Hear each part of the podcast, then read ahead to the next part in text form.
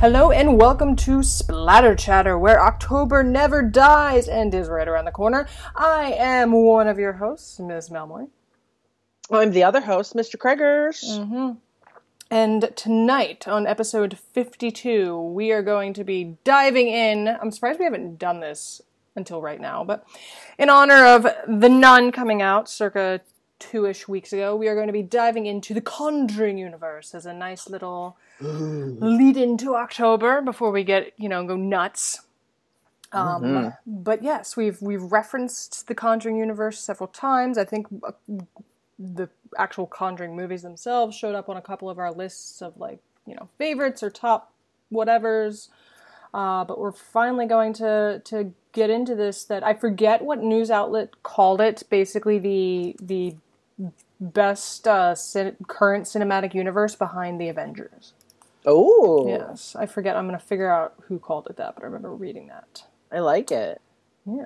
It's a bold statement. Yeah, it was after The Conjuring 2, I believe. It was part of somebody's review. They basically said it was the most successful uh, film universe franchise, uh, Yeah. a la that sort of Avengers thing, besides the Avengers. Well, and I think like I can definitely see that because I think The Conjuring 2 was so much better than people expected it to be. Yeah. And so I think it was a pleasant surprise for a lot of people and everyone was like, "Okay, let's let's look at these movies. Let's start talking about them." Like, not that people weren't talking about The Conjuring, the original, you know, the yeah. first. But, it's like they can pull it off twice, basically, is what they learned. It wasn't like a Yeah. one off sort of like mean. firework. Like, this burst. is rare. Yeah. So. Yeah. Of course, we have famously said that our only real gripe with the second one was the shoddy CGI for the Crooked Man. Yeah, everything else I was I had no qualms with whatsoever. Yeah. So good shit. Mhm. But first, we are going to get into some horror headlines. I know mine. It's not really a headline, but it's a funny thing I saw on Reddit today. Go for it. It is that apparently our favorite um, statue, Jason statue at the bottom of that lake in Arizona, is being Uh-huh. removed because the county has deemed that it is garbage. and has to be No, no, removed from the lake. No!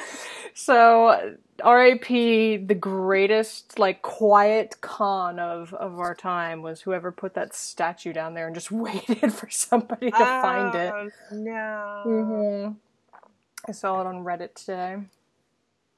That's a bummer. It is a huge bummer. Kind of like a. I don't know if I want to say like the end of an era, but like. It was pretty cool. It took them a long time to move on that if they, you know, were that. You know, they're like, oh, we're going to get rid of it. We're just going to take Yeah. you know two years to do it. But um, yeah, they have the the park officials of whatever park it's sitting in have said that it, it have deemed it garbage and said it needs to be removed. Wow. So- and I was like, I'll take it if you don't want it. Yeah. I don't have What's- a, I haven't got a pool at my building. There we go. Yeah. Yeah. So I got a pool. I got a pool at mine. I got a pool at my new building that yeah, I'm moving yeah, into. we got we got We plenty got options. of options. Yeah, definitely. But yeah, Definitely. that's my that's my big horror headline. I like it. Thank you. Um, yeah. So I was just, uh, since I was kind of just reading about it earlier today, um, Halloween Horror Nights, Oh yes. um, which of course uh, are the um, the big uh, sort of mega haunts that are put on by Universal Studios in Orlando uh, every Halloween season. Um, they've been slowly revealing details about their haunts. Um, they're, they do different um, movies every year. Um, like one year they did The Shining and they recreated the Hedge Maze. You know, one year they did uh, Friday the Thirteenth and they created you know like cabins and Crystal Lake and what have you.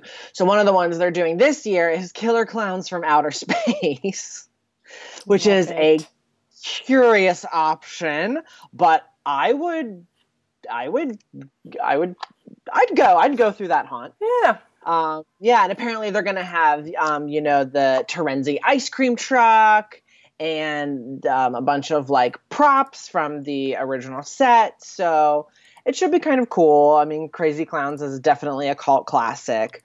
Um, but in connection with them doing the haunt, apparently, um, the, as the Chiodo brothers announced today, they've been talking with MGM about a sequel. Mm. So maybe like you know something's going on, and that's why they're they're focusing on Killer Clowns to get people excited about it or interested in it if they've never seen it because maybe we're getting a sequel in the near future. And if you're gonna subject me to clowns, it better be for viral marketing.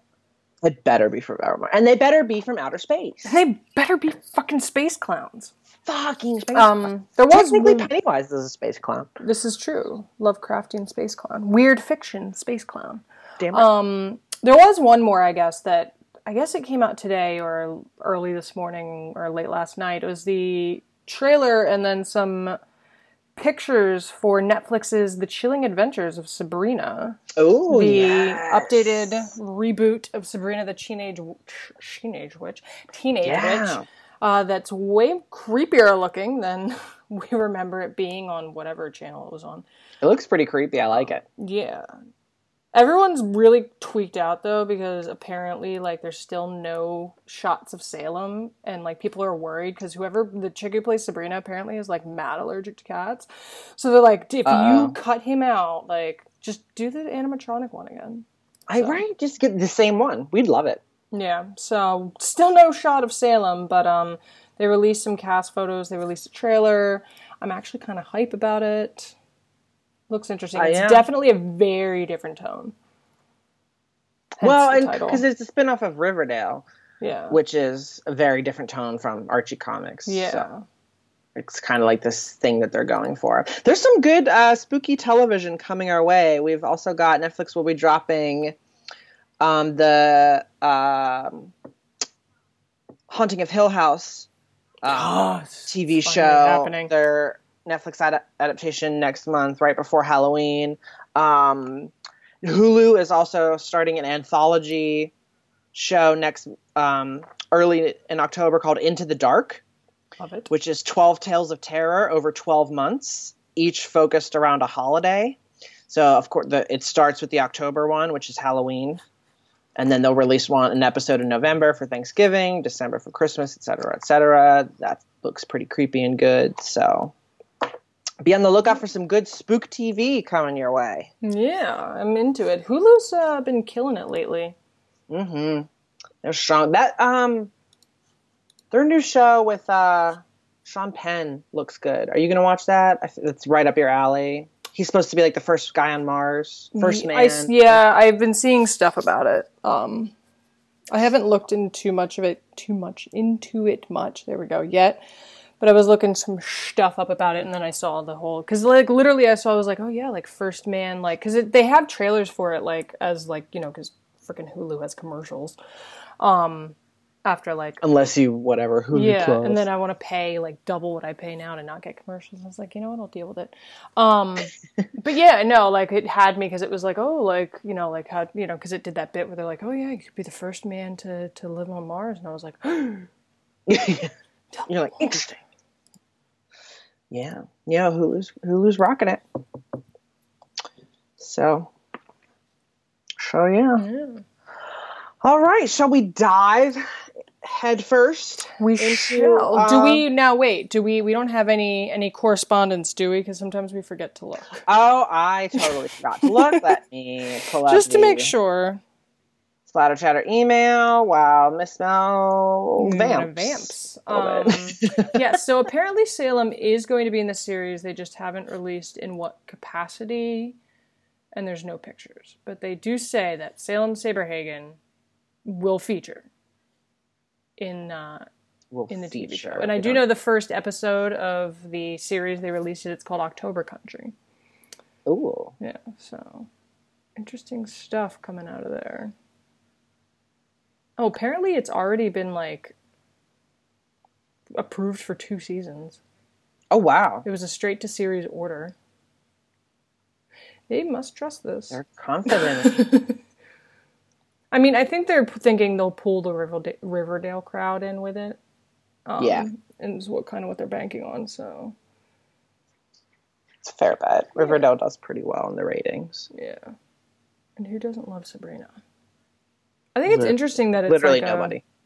it's a looks like it's a pretty solid like uh hit for hit uh remake yeah, all the all the hiccup all the characters there and all that good stuff harvey harvey kinkle Harvey. prudence a student at the academy of unseen arts with a personal grudge against sabrina same Okay, no, no correspondence. all right well we learned a little bit more about sabrina and her chilling adventures Alrighty. Well, in that case, we shall get right into it. Let's do it. Let's get physical. So, Physical. I guess Let's we should start. Physical. Yes, Yeah. yeah, this is a lot to take on. with uh, The Conjuring. that was the The first. one. Conjuring. That was the third, or the third. Blah, blah, blah. This is going so well. The first one, Conjuring, circa 2013. That's the exactly 2013. 2013, circa 2013, sometime between 2012 and 2014, this film came out. um, directed by James Wan, written by Chad Hayes and Carey W. Hayes. Um, was our first dive, and it was so. My first, ex- so let's bring it back, I guess. My first exposure Let's journey back. my first exposure to the Warrens and like their whole business was actually while watching A Haunting.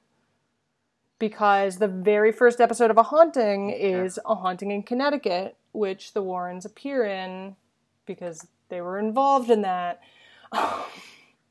so, you know, that that's that's where I knew them from going into this and then like it didn't occur to me until halfway through the movie that I was like you know Yeah. I can I can still hear that very specific announcer from A Haunting like saying their names. Yeah, Ed and Lorraine. Warren. And then like she would appear. Miss Ed and Lorraine Warren.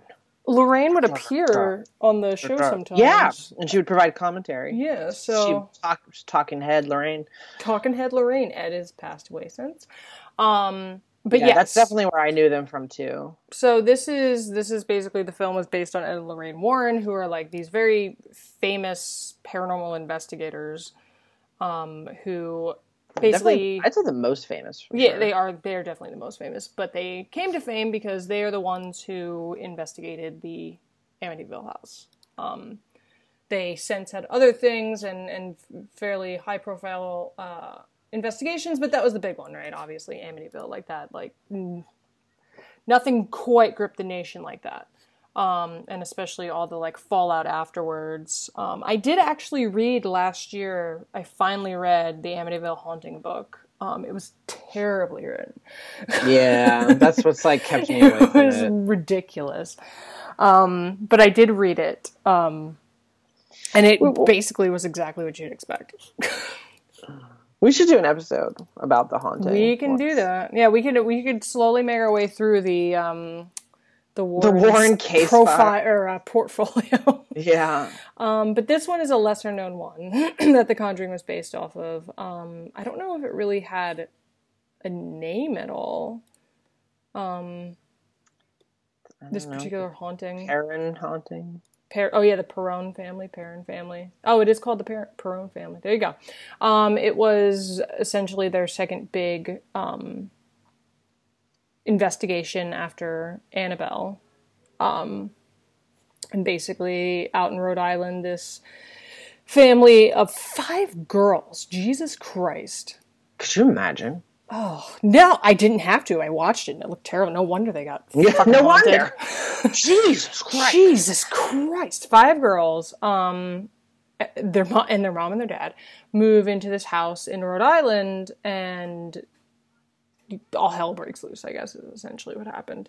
Um, Literally. literally, and they find out that the house sits on land of a. Now, this th- there was a woman who owned the land who was accused of murdering her child for the sake of witchcraft, and I don't know if she was put to death or just shunned. The movie says that she was hanged. I don't know how true that is, but basically her her land was then subdivided and this house sits on a portion of the land and other houses in the the area also sat on land, and they also had like some shit happen.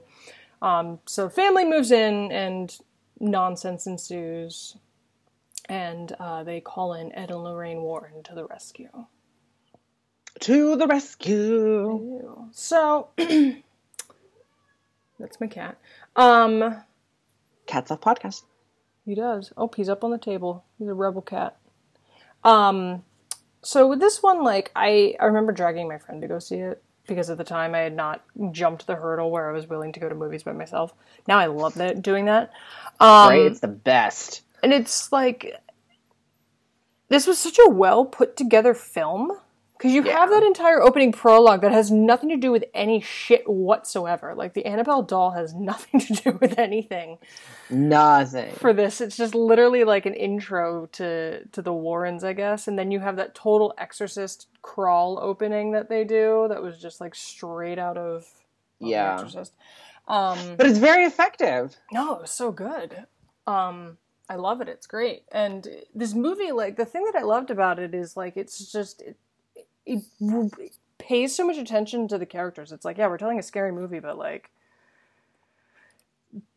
there's people and things happening. Like you we know, get a, you, we yeah we get a lot of time with not only uh, Patrick Wilson and Vera Farmiga as Ed and Lorraine, but with the family as well. yeah, all five of them girls. Jesus Christ. Well, what's nice too is like you have that almost dip into the stereotypical and then it moves away from that, right? Because you've got this family. Of course, they move into a new house, so they're not going to like freaking move the second they're like, it's fucking haunted. The dad obviously is, you know, he works away from home a lot. He's a truck driver, so he's away a lot. He's not around. Uh, you know, he doesn't super believe, you know, he lives in a house of five girls who, five teenage girls, so he's like, obviously, he's not going to super believe when one of them says we're being haunted and you have all these like staples that you get that happen in your typical haunted house films but like we very quickly move past them because dad like obviously when he sees you know his kid get thrown into a wall he's like okay yeah, i'm willing to buy this right. Which I think is like something that James Wan brought to the story. I feel like because the same thing happens in Insidious. yes Like when shit goes south, they're like, "Well, we're gonna move because you know this mm-hmm. house is fucked up." You know, and it's like, yeah, okay, yeah, I get, yeah, and I love like the. This is how normal people would behave instead of sticking around and being like, "No, it's fine. I don't believe it. You're crazy." Like, no, children being thrown into walls, not Yeah. good. well that first scene in the bedroom with the two girls and uh, the one wakes up and the other's like shut the fuck up i'm trying to sleep um is so great and like she's like somebody's standing like in the door Behind the like, door, yeah and you're like yeah. and then you're oh my god That's Um, a great one. it was such a great sequence my cat's knocking stuff off the table um but yeah no like the everything in this this movie played with did like a great balance of uh tension and jump scares and like pulling the tension just enough and then having these sort of and they weren't like you know screamers or get in your face or anything but like the hand No. clapping in the dark The clapping game. yeah like that was such a and you knew the second they introduced that you're like well that's gonna fucking come back Yeah. it's gonna be terrible Well, and you knew too because I remember that was a big part of the marketing. Um, and it was like, okay, this is this is really effective. It's really it's different. It's cool. It's creepy. But because you showed it to me in the trailers, yeah you knew it was coming Now I, I I know what you're going to end up doing with it. Not to say that it wasn't still effective when it happened, but It would have been really cool if I had no idea. But I Yeah. suppose it's my own fault for watching trailers, right? Like they, you know, I could easily just not watch the trailer to something and is it our fault or is it current Well- production companies for revealing too much of movies in their trailers? Yeah, no, well it's it, it is that too. Like I shouldn't have to not watch the trailer, but at the same time it's like if I want to go in blind, I can also just not. I have a friend who very much does that. Like she doesn't want to know shit about movies. And now, how does she determine what movies she wants to see? Like, does she Right, read about yeah. them? Does she just like Yeah. just check out the synopsis? Yeah. No. I um I'm not saying, you know, I'm just yeah. I mean like my thing is is like they definitely show too much and they definitely Oh no, I was just like genuinely curious. Yeah, well, I don't know. Like certain things she will, but there's some things where she's like, "No, I want to go in blind," and I was like, Okay, or Or um which and I know some people who like that is their mentality for everything, like they consider everything a spoiler. I'm one of those people who likes to get drips of spoilers a little bit. Not necessarily like full things, but I like, oh, here's a photo. Like let me guess the context of this. Like I enjoy things like that. Like to me that's kind of like fun. Um but yeah, that like the clapping thing was it was still really well executed, but it's like, oh wow, that would have been like even bigger if I didn't you know know that was going to happen. you know, yeah. Um, but no, that entire and they used even the basement in a non-cliche way because everyone's like, "Oh, stay out of the basement." Goosebumps.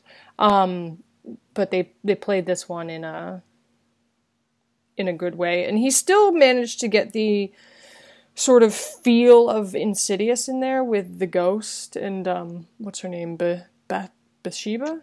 With Sheba, Bathsheba and the way she looked because she kind of that resembled crazy bitch. crazy child murdering bitch. Um, she kind of resembled, you know, it was it was similar makeup styles as to what you got in Insidious. Obviously, not nearly as Yeah. nuts, but um, it was that same sort of like lighting effect on the makeup and Definitely. and all that good stuff. And I love too, like that the ultimate, you know, the, the the spooky scare here was like, oh, like she she possesses the mother and she makes them kill the children, and then it came down to like literally just one mother talking another mother down, right? Like how Yeah. that, that never happens in horror movies. You have two women who are like, all right, we gotta we. We got to pull through this together because, yeah, and it's so powerful. yeah, like not only because it's something that we don't see often but because again we we've come to know these women really well we know them as characters like at a, at a pretty deep level so when you get lorraine you know reaching out at the end it's like yeah it gets you Yeah.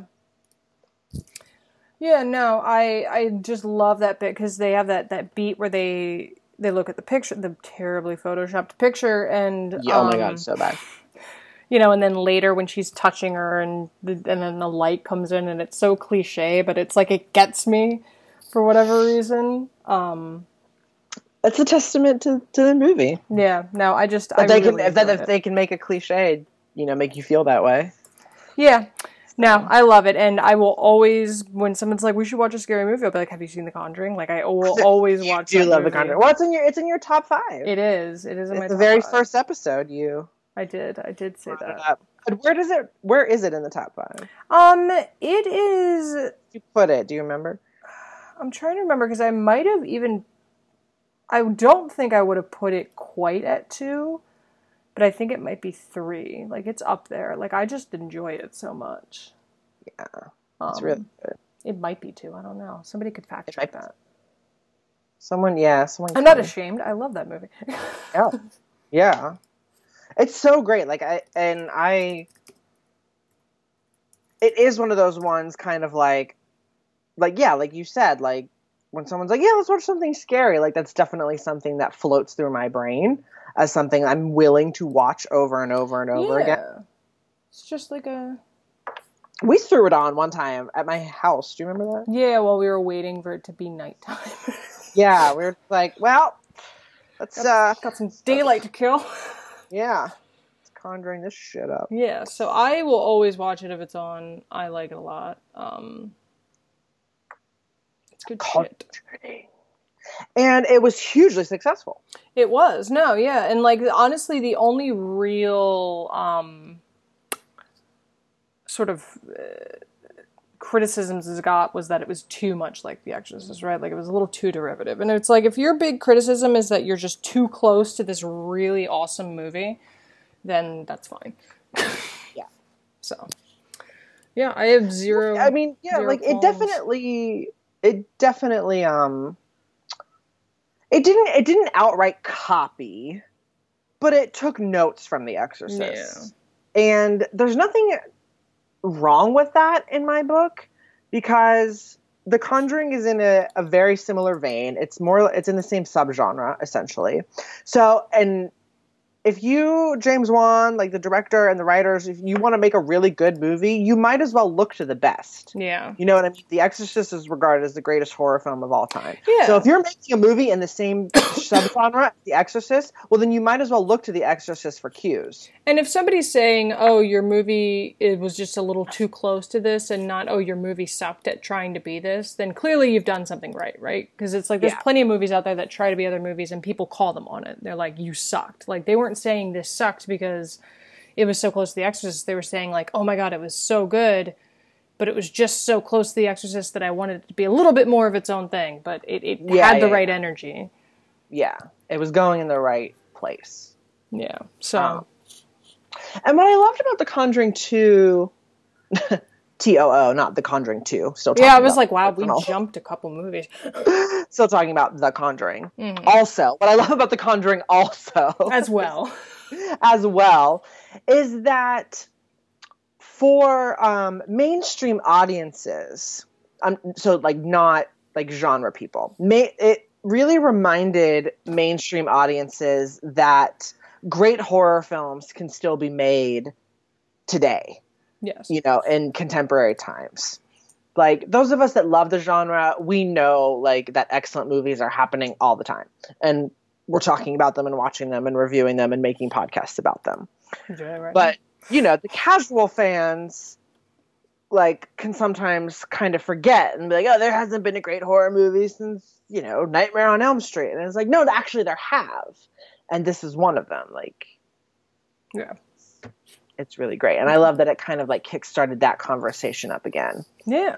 um, and really brought um, paranormal and possession horror films to a really interesting place in in the 2010s. Yeah, because that's like such, you know, I don't want to say it's overdone, but that's like it was being done a lot in like the sort of like indie like made for Netflix film area. They were all various possession movies. Definitely. And you even think about like how we um, getting films like The Last Exorcism and Exorcism of Emily Rose and The Possession, which I actually really like The Possession. I But- did actually really like the possession as well. yeah these kind of and they they each had their moments it's not that they didn't shine at points but we were getting to this place where things were getting really derivative again things were just sort of like going through the motions you know haunting in connecticut and what have you interestingly enough um, Yeah. and the conjuring put new life back into the possession um, demonic sort of subgenre of horror and um, I think that was something we needed. It came at the right time, and we've been it's been riding really high um, because of that. Of course, with the films in the Conjuring universe, but also some like lesser known things, some indie things. I'm thinking of um, uh, the taking of Deborah Logan Mm. and um, That's a the haunting one. of Rosalind Leigh, like um, even uh, Veronica. Um, all really, really good stuff that owe a lot to The Conjuring that have that have come out in the last couple years. So Yeah. Yeah, no, I it definitely like reminded people that oh, like you can actually care about these scary movies that you make. like the point mm-hmm. doesn't have to be how many, you know, jump scares or, you know, gory shots you get in there like, oh, like, you know, you're still telling stories. And I think it helped too that you know, the Lor- the, the Lorraines. Ed and Lorraine Warren were are real people. Like they're, they're, you know, Lorraine Warren's still alive. They have children that are still alive. So it's like, okay, you're trying to do justice, and a lot of these people who were parts of their cases are still alive. So it's like you want to be conscious of the fact that you're telling real people's stories. Um, Yeah. While they are still there to watch them, so I think that really helped them to to create something that was, um, you know, more sensitive and more conscientious of of the fact that there's a human element to to every story, mm-hmm. including genre stories. But yeah, but and maybe even especially genre stories. yes, yeah. And I will never forget. I think I brought this up before in my senior seminar in writing class. A teacher basically was talking about writing like literary fiction versus genre fiction. And she's like, in literary Yeah. fiction, it's character driven, in genre fiction, it's plot and like convention driven. And I was like, there like a hard and fast rule or See, I think you could use you could definitely use The Conjuring to to counteract that argument. Mhm. It's such a character driven film. or basically anything that Stephen King writes. I mean, yeah, it's Like- all character dependent. so Partially because he just doesn't plot, but you know. Yeah, he's like, I- what if a werewolf in a movie theater And outside and- of Boston, yeah, but he's an alcoholic werewolf, but he's an alcoholic and he's a horror writer. and his name is Stove. Stove, Stove Queen. Stove Queen. That's what his buddies call him. Um, but- uh, But yeah. Uh, so after The Conjuring came Annabelle, which was the first spin-off. The spin-off. Now, it became clear as soon as this movie came out that they were going to invest the majority of their money and attention and efforts into the main Conjuring films. Yeah. Well, and it, and it was it was that classic thing, right? Like The Conjuring was so successful, and Annabelle came out a year later. yeah. So it definitely like it was not like on the books or anything. It definitely was like a rushed into production, like let's capitalize on this sort of thing. Yeah. Because this was like an original story. They weren't, as far as I can tell, this wasn't like any true, with the exception of like the two chicks and their buddy in the beginning. Uh, the two Yeah, I don't nurses. think they were crazy drawing on it. Yeah, I think they just came up with their own story for Annabelle. Um, and Right. it was weak. I mean, honestly, I don't remember a crap ton of it. Yeah, I, I, I really didn't like it all It that was much. it was directed by John R. Leonetti. It was written by Gary Dauberman, and it was James Wan was a producer on it. Um, which he's a producer I on all of them. Yeah, and I think you definitely felt his absence from the director's chair. Yeah. with Annabelle. Um, and it, it also kind of became, it was also kind of that thing which is dangerous.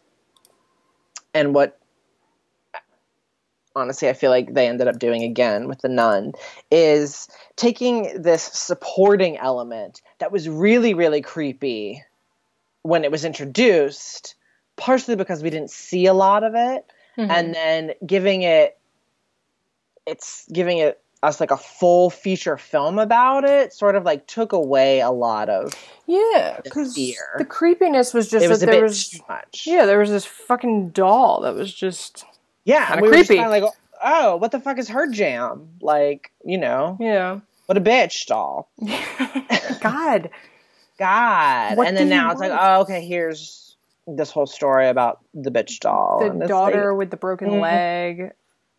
yeah and, uh, the parents and they can't have kids and then they have kids and then it's like what's happening Yeah, I don't. Yeah, I mean, what I remember from the the first Annabelle movie was honestly the second Annabelle movie because it was much better because it was much better. But uh, before that happened came The Exorcist Doi, which is you called it the exorcist The Conjuring Doi. you know the reason I said that is because my my next point, I was leading into my next point, is that this is the second highest grossing horror film of all time, behind only The Exorcist. oh conjuring 2 Yes. oh wow So there's a reason it was in my brain because I was looking at the word exorcist. uh, the Conjuring Doi, second only to The Exorcist in um, box office, uh, based on the Enfield Poltergeist, which everyone called the, and they call it the movie the Amityville of London or England or whatever. Um, Yeah. But yeah, the the Warrens are. I loved how they roped in a little bit of Amityville in this one.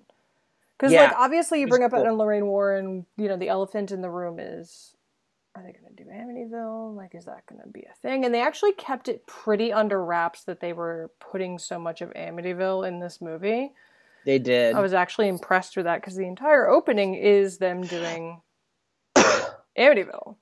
Amityville, right? Well, yeah, because that was such a rumor because of in the original Conjuring, they mentioned a case Yeah. that was really, really bad and that really, really shook up Lorraine, and everyone, you know, reddited the shit out of that, and we're like, it's it's Amityville, it's got to be Amityville. Well, timing wise, that doesn't work because they end the No. Conjuring by them going to Amityville. No. Yeah, and then Dummies.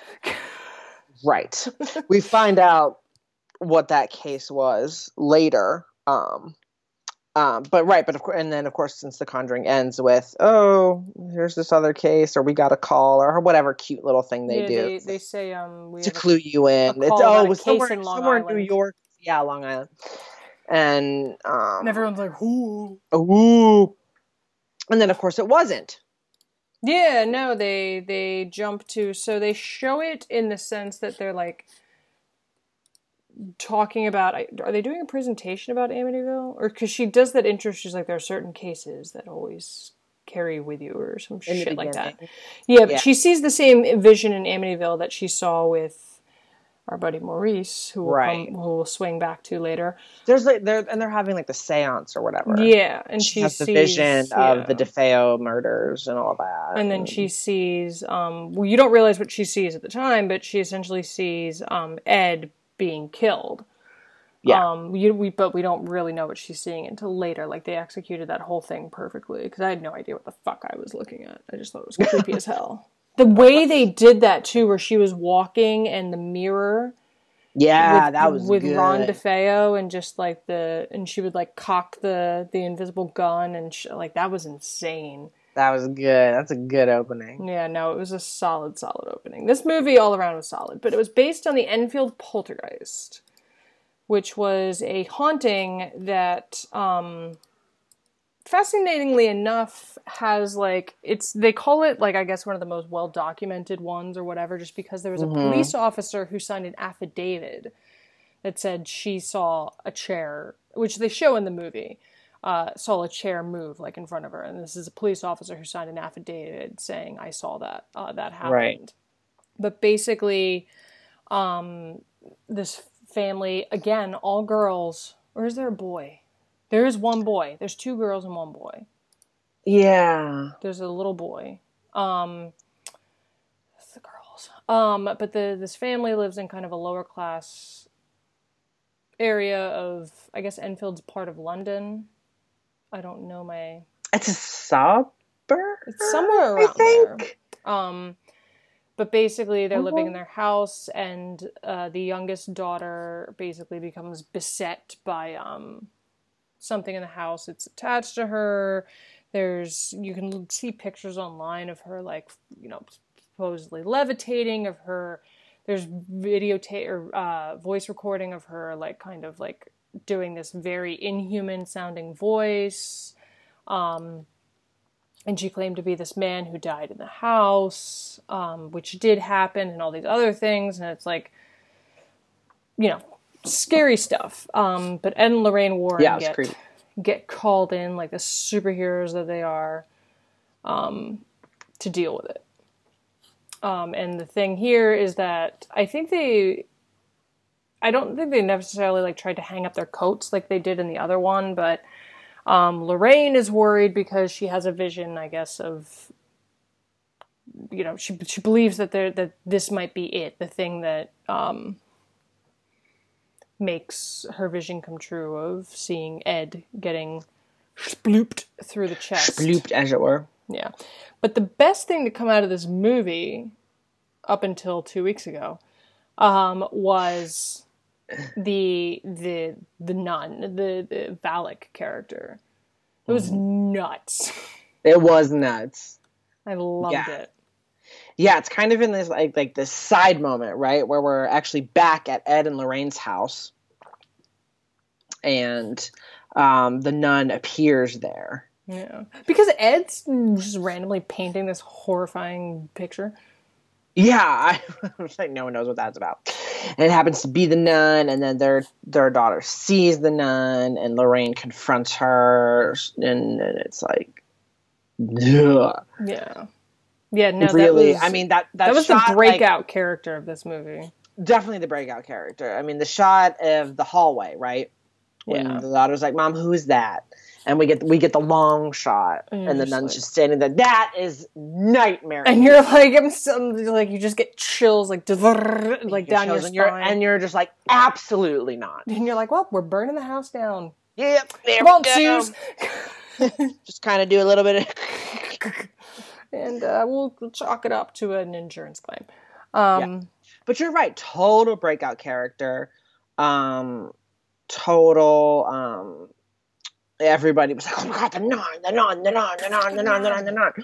Valak. yeah.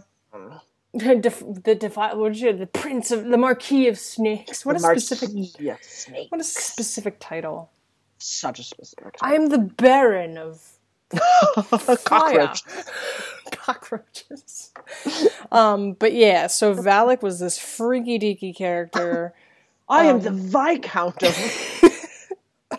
Spiders. um, but yeah, it was this great character who was indirectly ended up like tying back into what was going on at Enfield as like this spirit that was possessing the old man that was possessing the girl. It was some wild shit. Um, but there's some great sequences in there. The the the flooded basement sequence, Ed having to go Oh, back into the house by himself, Lorraine freaking out. Um, and then they too they didn't shy away from the fact that this um, one of the famous things that happened in this case is that the one girl was caught faking it. Yes. Uh, she was caught bending spoons and all this other stuff, and they portray that instead of ignoring that, they portray that in the movie. yeah, they they take it head on. uh, and they say, okay, this happened, and the Warrens do actually end up leaving because of that, and then realize they have to go back because of yada yada. Like they do it in such a way that it works well within the context of the film. But it was impressive to see them take that take that on and not just ignore that huge controversial thing that happened um, Yeah. during the That's case. yeah, that's exactly right. It was cool how they were able to confront that head on and still tell the story that they're telling in their universe where in the world of these films of course the the hauntings are real Yeah, yeah, right. So yeah, like we assume our our our, our assumption going into this movie is that it's real and it's happening. Um, but yeah, that, That was was, followed by Annabelle Creation. Annabelle creation which was a prequel to annabelle It was. and in my opinion and miss mel we've talked about this shares this as well much better Yeah, no, it was much much better, much much better. Um, we uh, we jump back. Um, well, I think the prologue is farther back. It's like twenty years, and then the actual story is like twelve years or something. Yeah, Um, and it's in the fifties because oh, Annabelle takes place in the sixties. I guess Yeah. that's I, I guess that's kind of it takes right? yeah Like, yeah it's a little bit yeah the- because all it the ends all like all of the movies in this universe, like they're not present day guys because it's historical like stuff. yeah no it's um yeah well historical in like the past like fifty years. Right. Yeah. I don't know. Yes, but yes. So this one takes place. It starts in the 40s when this girl, this little girl, is killed in a car accident. Um, or I guess she was already killed. I don't know. Yeah, we doll. see her. We see her die. we see her die. Her father has create made this doll to like console his wife, and of course she's gonna possess the doll Right. because who wouldn't? and the Um, little girl's name, Annabelle. Annabelle. So they jump forward like a 10 decade, 10 decade. Pick one. 10 years, a decade. Pick one. It's not ten decades. to the 50s uh, when a group of homeless girls, like the this family from the beginning, uh, decides that they're going to take in this group of like a couple homeless girls um, Right. in the area. Um, to stay in the house because they're like, well, we're not freaking using any of our kid shit that we've got in the house, obviously. So why not? Um, and there's a little bit of a Bluebeard thing going on because we never see um, the wife. She's shut in in this room that the girls aren't allowed to go in, and the the dad is kind of a dick, but like. What's that guy? What's the, who was that guy from Renfield? No, that's Dracula. Who was the guy from Jane Eyre? Rochester. Rochester Renfield. Uh, he's kind of like a Rochester. Rochester keeping his wife in the attic? Yeah, Siri. Yeah, no, that's basically what's happening here a little bit. Um, type guy. I know, right? Um, and But I uh, want to read Jane Eyre. there's two two main girls. Yeah, Janice and shit. and uh, Linda. Maybe. Linda. I cannot remember for the life of me. I do remember Janice because the whole time I was watching it, I was like, Janice! Jan- sure, oh Jan. my god. Um, but obviously they start to come across some shit. Basically, they go into Annabelle's room where the doll is locked away inside of. Is it? Don't they open the closet and it's like covered in crosses or something? Is that this movie? Am I thinking of a different movie? Like they open the closet door and it's just covered in crosses. Maybe at some point. I always, when I think of this movie, I think of the scene with the well, Yes. which was really good. When Mhm. they try to get rid of the doll. Mm-hmm. And it just boomerangs right back. Yep. Oh look, it's back. Good. Let's Yeah, hope- but there is some, there is some good stuff about like going into the room. They're not supposed to, right? They think like this locked room that's Yeah. been preserved and what have you. there was This this is a brutal film, actually. Well, it is because there was this great, great sequence towards the end where that they had an actual um, uh, double amputee performing that bit as that that demon that was missing its legs that just crawled across the floor at these kids. Like it was terrifying, and a lot of people were writing about it after the fact because they were like. How do they pull off this terrifying, horrifying little bit here? Because they're they they're, they're doing Yeah. the, the the pulley elevator bit because there's a pulley elevator and there's a whole sequence in them doing that and basically there's this sequence of this demon that has no lower half essentially just crawling at these kids and they they did it by actually having an actor who is a double amputee like get in there and be like yep we're doing it yeah, um, yep. And uh is happening. it was fucking scary as shit Yeah, it was it was really freaky.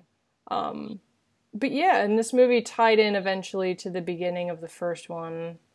Right. Um, Which is, I thought they did that in a, a cool way. yeah, because Because I was like, the whole time I'm watching this, I was like, how the fuck are they gonna like tie this into like the doll and everything that happens, like showing up in the original Annabelle and what have you? And I thought, I was like, oh, okay. yeah, yeah. No, they did it and so because it took me a minute to be like, oh, I see what's happened.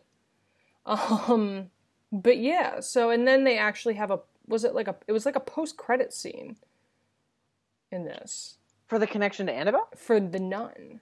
Oh yeah, the nun. Yeah, the nun connection is a post-credit scene. It's actually, uh, well, they worked it in, of course. It- Yeah. yeah, it's from. It ends up being an early scene in the nun itself. Yeah. Um, but basically, it was basically them just saying, "Hey, we're doing the nun because you all can't shut the fuck up about it." Yeah, yeah, that's true. Basically, because everyone was like, "When are you doing the nun?" So they gave this little scene to be like, "We're doing the nun." we're doing the nun. The now is when we're doing the nun. Um, now is when they're doing the nun. So this brings us to the nun To the nun in 2018, circa 2018. circa 2018, The nun. and it happened, It did. And we both saw it opening day. We did, respectively. And so, first things first. first things first, okay. They did not want to originally cast Taissa Farmiga for the exact reason that I'm now confused as to why they cast Taissa Farmiga. And that- They Okay, played so- themselves. when you first like hear that, I feel like you're like, oh, that's fun, because Taissa is Yeah. Farmiga's sister, Vera Farmiga, playing Lorraine Warren in Conjuring, Conjuring Two, Yeah. the center of the Conjuring universe. Yeah, and she's, you know, got a fucking recognizable face. But then you step back and you're like, oh no, this is one of the weirdest casting decisions in recent memory. It's so, you know, and what makes it so fucking weird is because, okay, you cast her, I get it. She was actually very good, right? Like, I actually really liked her in this movie. You didn't change your plan then. You weren't like, oh, we're gonna No, yeah. cast her and then we'll just switch some shit up to make it work. Like, because originally this is why they didn't, they didn't even want to see her. Because they were like, no, we're not gonna cast you because you look fucking identical to your sister and it's gonna be weird. And then they let her audition anyway, and they liked her so much they were like, "Well, fuck, we have to cast her now." And instead Yeah. of being like, "Okay, well, let's like work it in," they're like, "No, we're gonna keep the same exact script and not acknowledge this at all and pretend that you don't notice." I. Uh, Yes. Which Yeah. makes me so angry because Taissa Farmiga was very good in this movie, but very was- confusing.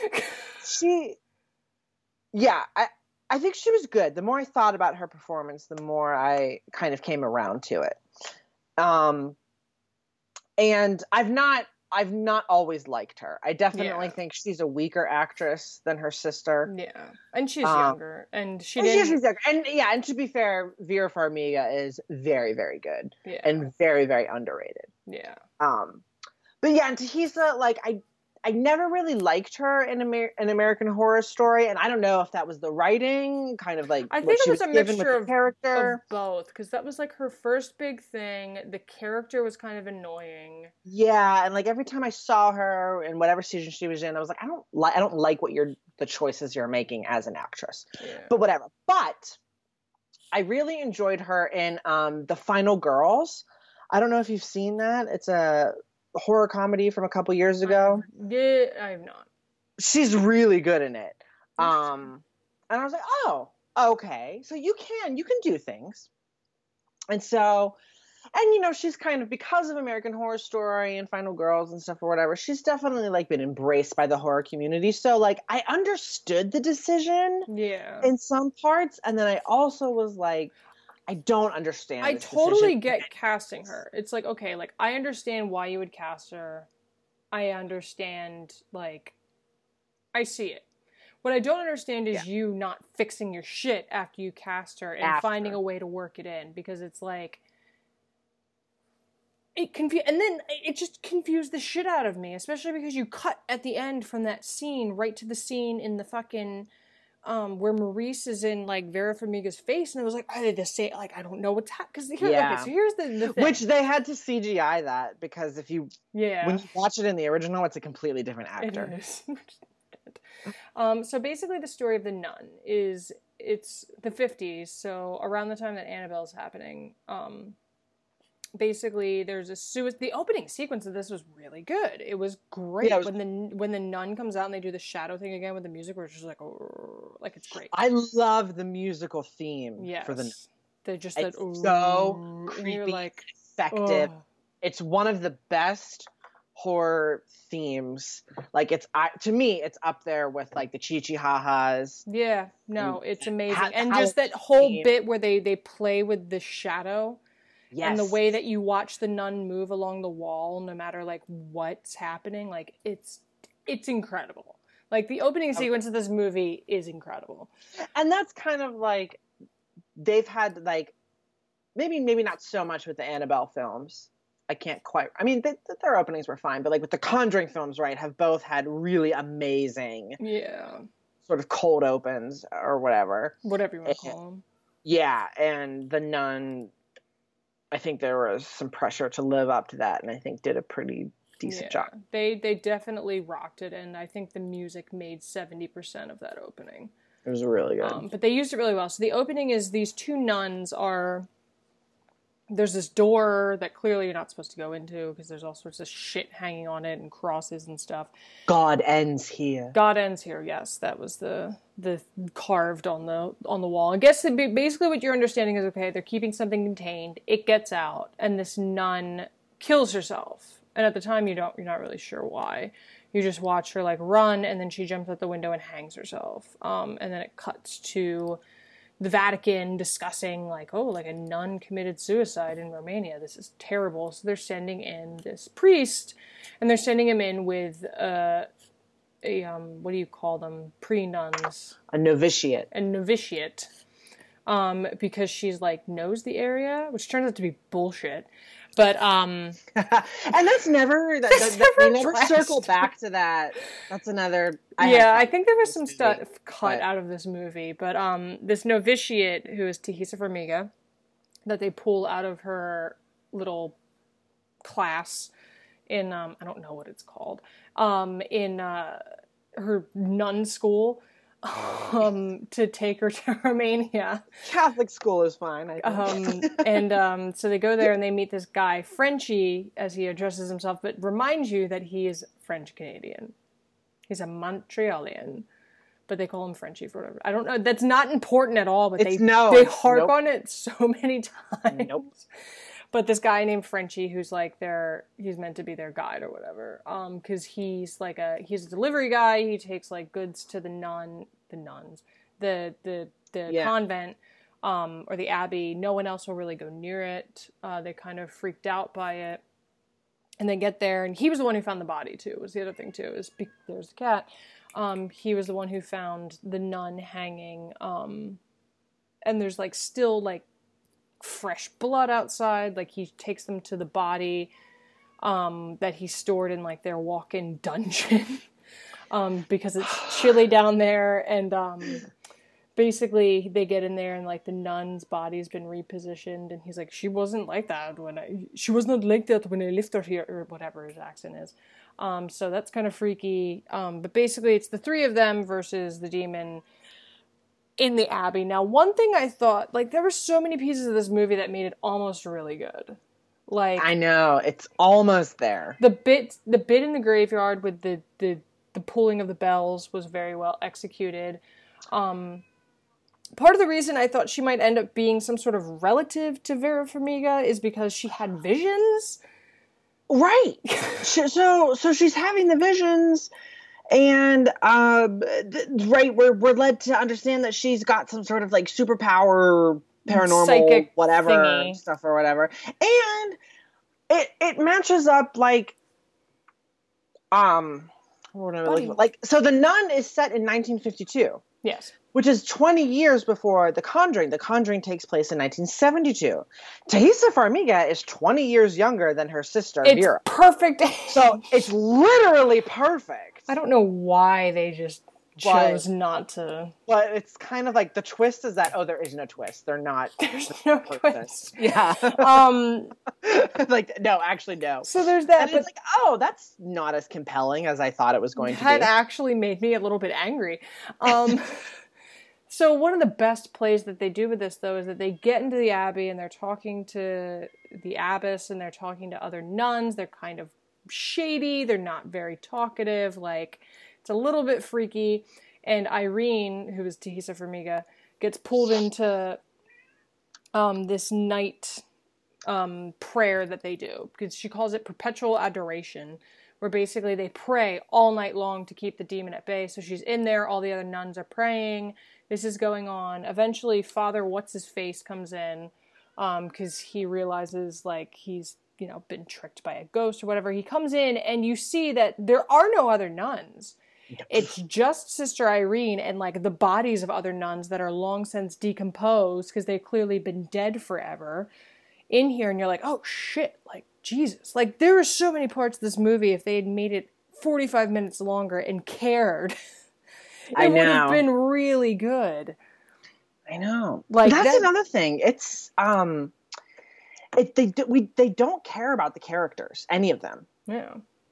um like we we only get like a couple facts about each of them and then they like those facts are just milked again and again and it's supposed to be like development and i'm like i don't give a shit about And any there was like people. this weird like sexual energy between um Irene and Maurice that's never like comes to a head. yeah and it can't because she takes her vows Yeah, like right then and there. And you're like, all right, well, I guess that happened. Yeah, because he even makes a joke when she's like, I took my vows. He's like, oh, what a shame. And I was like, I, right okay, whatever. it's just yeah, but basically what ends up happening So? is this Frenchie guy ends up being this guy named Maurice, who is the guy in the the Conjuring in this video that Ed and Lorraine are showing during a seminar they're giving, who basically first gave Lorraine the vision of Ed dying because he was possessed Yeah. by Valak, is how it ropes in, which is fine. But right and that's how like valak sort of like attaches itself to Lorraine. lorraine and is trying is decides that um it wants to go after ed Yeah.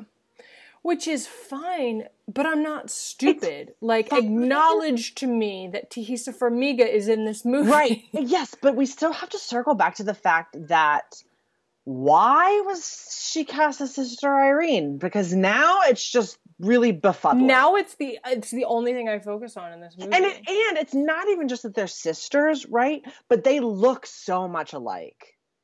yeah, no, Like, they too, look like- so identical. It's insane. Like, This is a it like looks like a younger Vera. no, it literally and, you've like got the older she the- gets, the more she looks like her. Yeah, and you've got the timelines of the the universe and the events of these stories completely matching up. And why why couldn't Sister Irene have like decide like because that's kind of the more compelling story, right? That they don't take that like oh because of her experiences in Romania, maybe she would decide not to take her vows, and then she becomes the demon hunting Yeah. Lorraine. I was like, oh, like maybe like it's got to be her, right? Because it's like she's got visions. She looks exactly like the her. Same, they have the same skills. And I don't know. And then they don't do that. And I don't know if it was purely because of the historical thing and the real Lorraine Warren was never a nun in yeah, but you Europe. can at least make it work in some way. But like, yeah, it just, but because of like, from a storytelling perspective, because of the similarities of the characters and then not conjoining them, it ends up being like narratively confusing. It's very yeah, distracting. And, and distracting. Um, and then it's just kind of like, well, why didn't you cast literally anybody else to play Irene? you can't tell me there was not another twenty-something-year-old actress. Right? Yeah. So Also, I guarantee you, you spent a crap ton of money on Taissa Farmiga that you would have not need to have spent on another actress. That's true. If they had gone with a lower budget actress, um, to do that, it's um, I don't understand. I don't know. Yeah, you're. It, it was odd. Um, a head like- scratcher, as it yeah, were. no, it was a quite a head scratcher. Um, yeah, I don't know, and it and again, it took away from things like the climax of this movie never felt big. It was never scary. It wasn't. scary. Um, you know, this was definitely, un- unfortunately, I think this was the weakest of all the Conjuring films, and it sucked because it was the one that I was most looking forward to.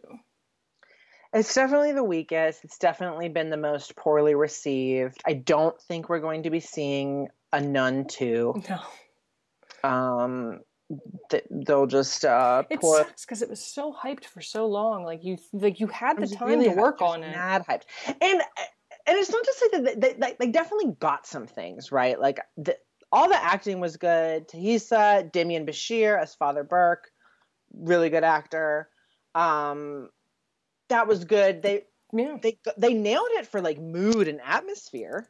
Yeah, and there again, there were pieces of it like that opening sequence, that bit with like, you know, the time warp in the abbey, and like, you know, like okay, the town won't go near the the creepy abbey on the hill. You're in Romania, for God's sake! Like, Yes, there's Yeah. so many pieces I- of this that just there's didn't, so many. pieces. That's the thing. The story was basic and it was familiar and it was boring. Yeah, no, it was so boring. it was oh we're sending you to go see about weird stuff that we've seen that we've seen that before like give give us something more like i don't know Yeah, I don't know. It was it was weak as hell. It's unfortunate. it was Um, this week But coming up next, we've got an untitled Annabelle film. yeah they're That's the doing a third one. one Yeah. we're not sure prequel sequel Well, I, well, so they, they spoke at Comic Con. They said it would take place after Annabelle. Um, after annabelle but not ye- necessarily after annabelle oh no okay right yeah. annabelle So basically, they said it would focus on um, So after things happening after she was put inside the like do not disturb box.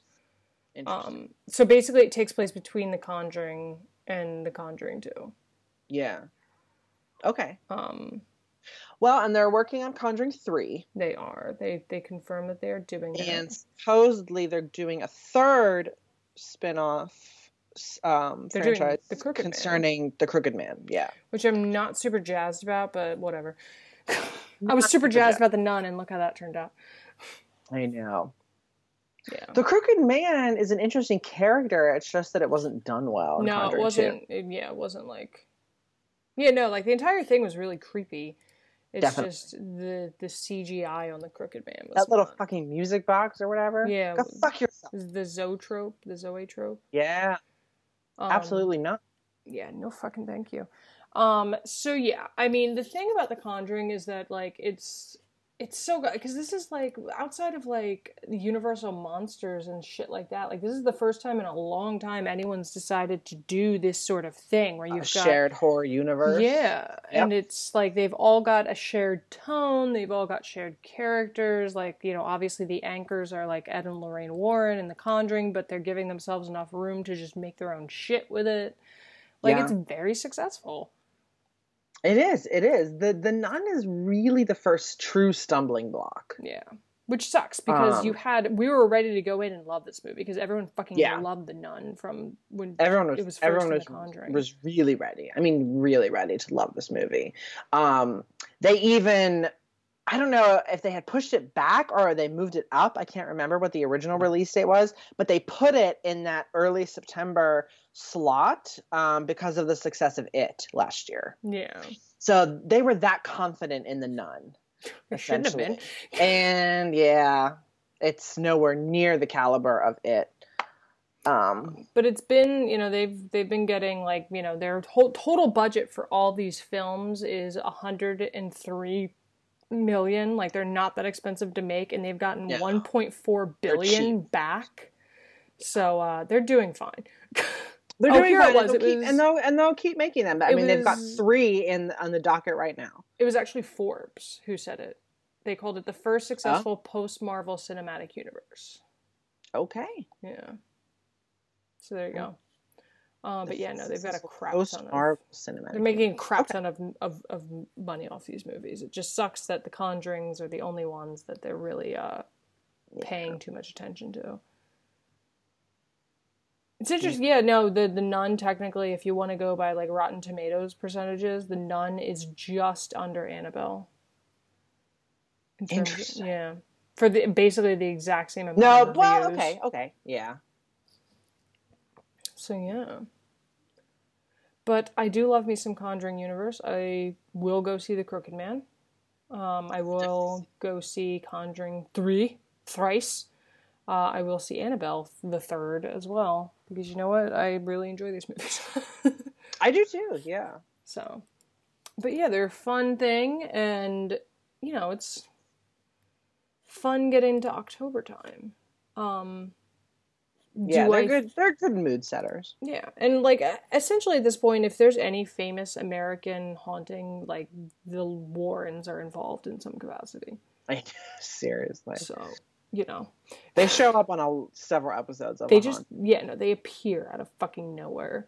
Um, and you know they've got books you can read. I would not recommend Amityville Horror because it was poorly written, and it's literally just the movie in book form. But like a worse version of it. Um, Ed Warren has a book out that he put out before he passed away, and he is also the only Vatican recognized demonologist who's not a member of the clergy. Or he was when he was That's a pretty cool distinction. Yeah. I had a friend whose brother was studying demonology. Can we bring them on the show and Yeah, interview? he definitely was studying because he was studying for religious purposes. Like I don't know if he was studying to be a priest, but in his classes he was studying demonology. And I was like, how do I do that? But like ignore all the other parts. Uh, yeah, all of that. Get in touch. We're gonna. We'll talk about this on the production side of things. Yes. Uh, yes.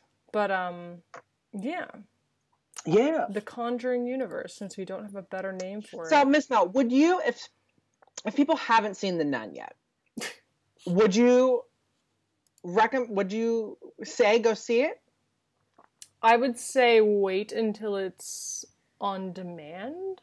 Okay. or even free just because like it doesn't do anything new the connection isn't that interesting it makes you angry the obvious connection it did not use and it just squanders all of its its possibilities Yeah. so i'd say wait until it's cheaper to go see I would agree. buy the soundtrack though if you can Yeah, good score, for sure. yeah yeah But that's okay. I mean, you're gonna have misfires now and then. Yeah, it just sucks because it was such a hyped character, and but maybe that's Yeah. partly us too because we were like, oh yo, the fucking nun, right? Well, yeah, and that's the thing too. And like, it was kind of like after a while, it was like, okay, you're showing me like a creepy nun walking around, like that. oh, there she is again. There she goes. there she is again. Oh, this is a, cre- this is a creepy nun. Nuns are creepy. It's you can't see their. It's hard to see their face. I get it. I get it. I get it. I get it. I'm not scared of her anymore. She does Her, it, me. whatever. Yeah. Yeah, like again, like you with the time warping and the visions and not knowing what's real and what isn't, like play the fuck with that. Like maybe the whole thing is a fucking delusion. I don't know. You tell me.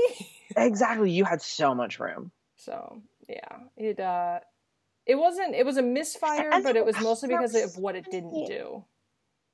and there was like so many like I don't know like with the whole like the bombs from World War II and that's what set it free and like I don't know it, I don't know yeah Yeah. So there were so many. It was like literally like you needed a, a- just a solid script doctor, and this would have yeah been, this would have been fixed.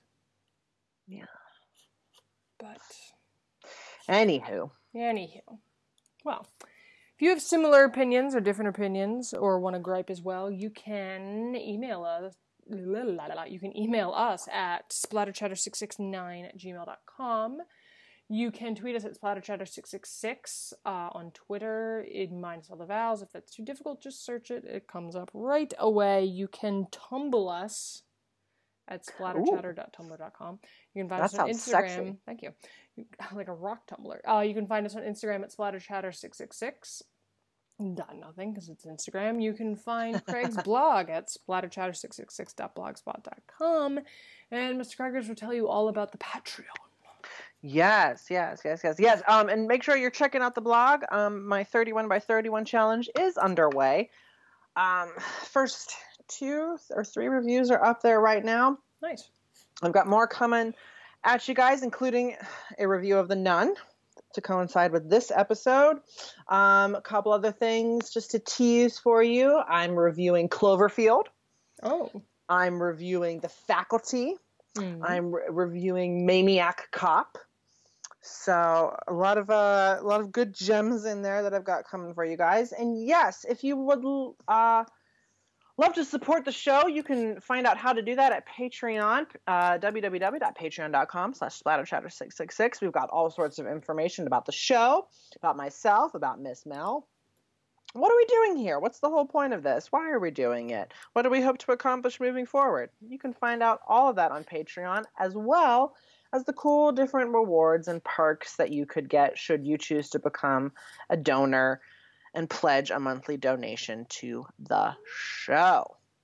Now, if you're not in a place where you can financially donate to the show, but you still want to show us some love, you can head on over to iTunes and leave us a rating and a review, which we would love just as much as a financial donation because ratings shit. and reviews keep us um, in the charts and in the search results for all the wonderful people out there when they're looking up horror podcasts. Yeah. So consider that as well. Good shit, kids. All right. That's all I got.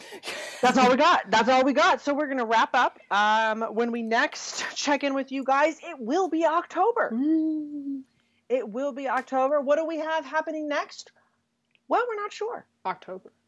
October stuff. It's, it's going to be crazy. it is the time of our people, you It guys. is. It is upon us. So get ready. Get your decorations, line up your different horror movies, figure out your costumes. It's going to be wow. It's going to be a good Halloween this year. I can feel it. I can feel it. And until we check in with you guys again in October, we want to remind you to always keep up the creep.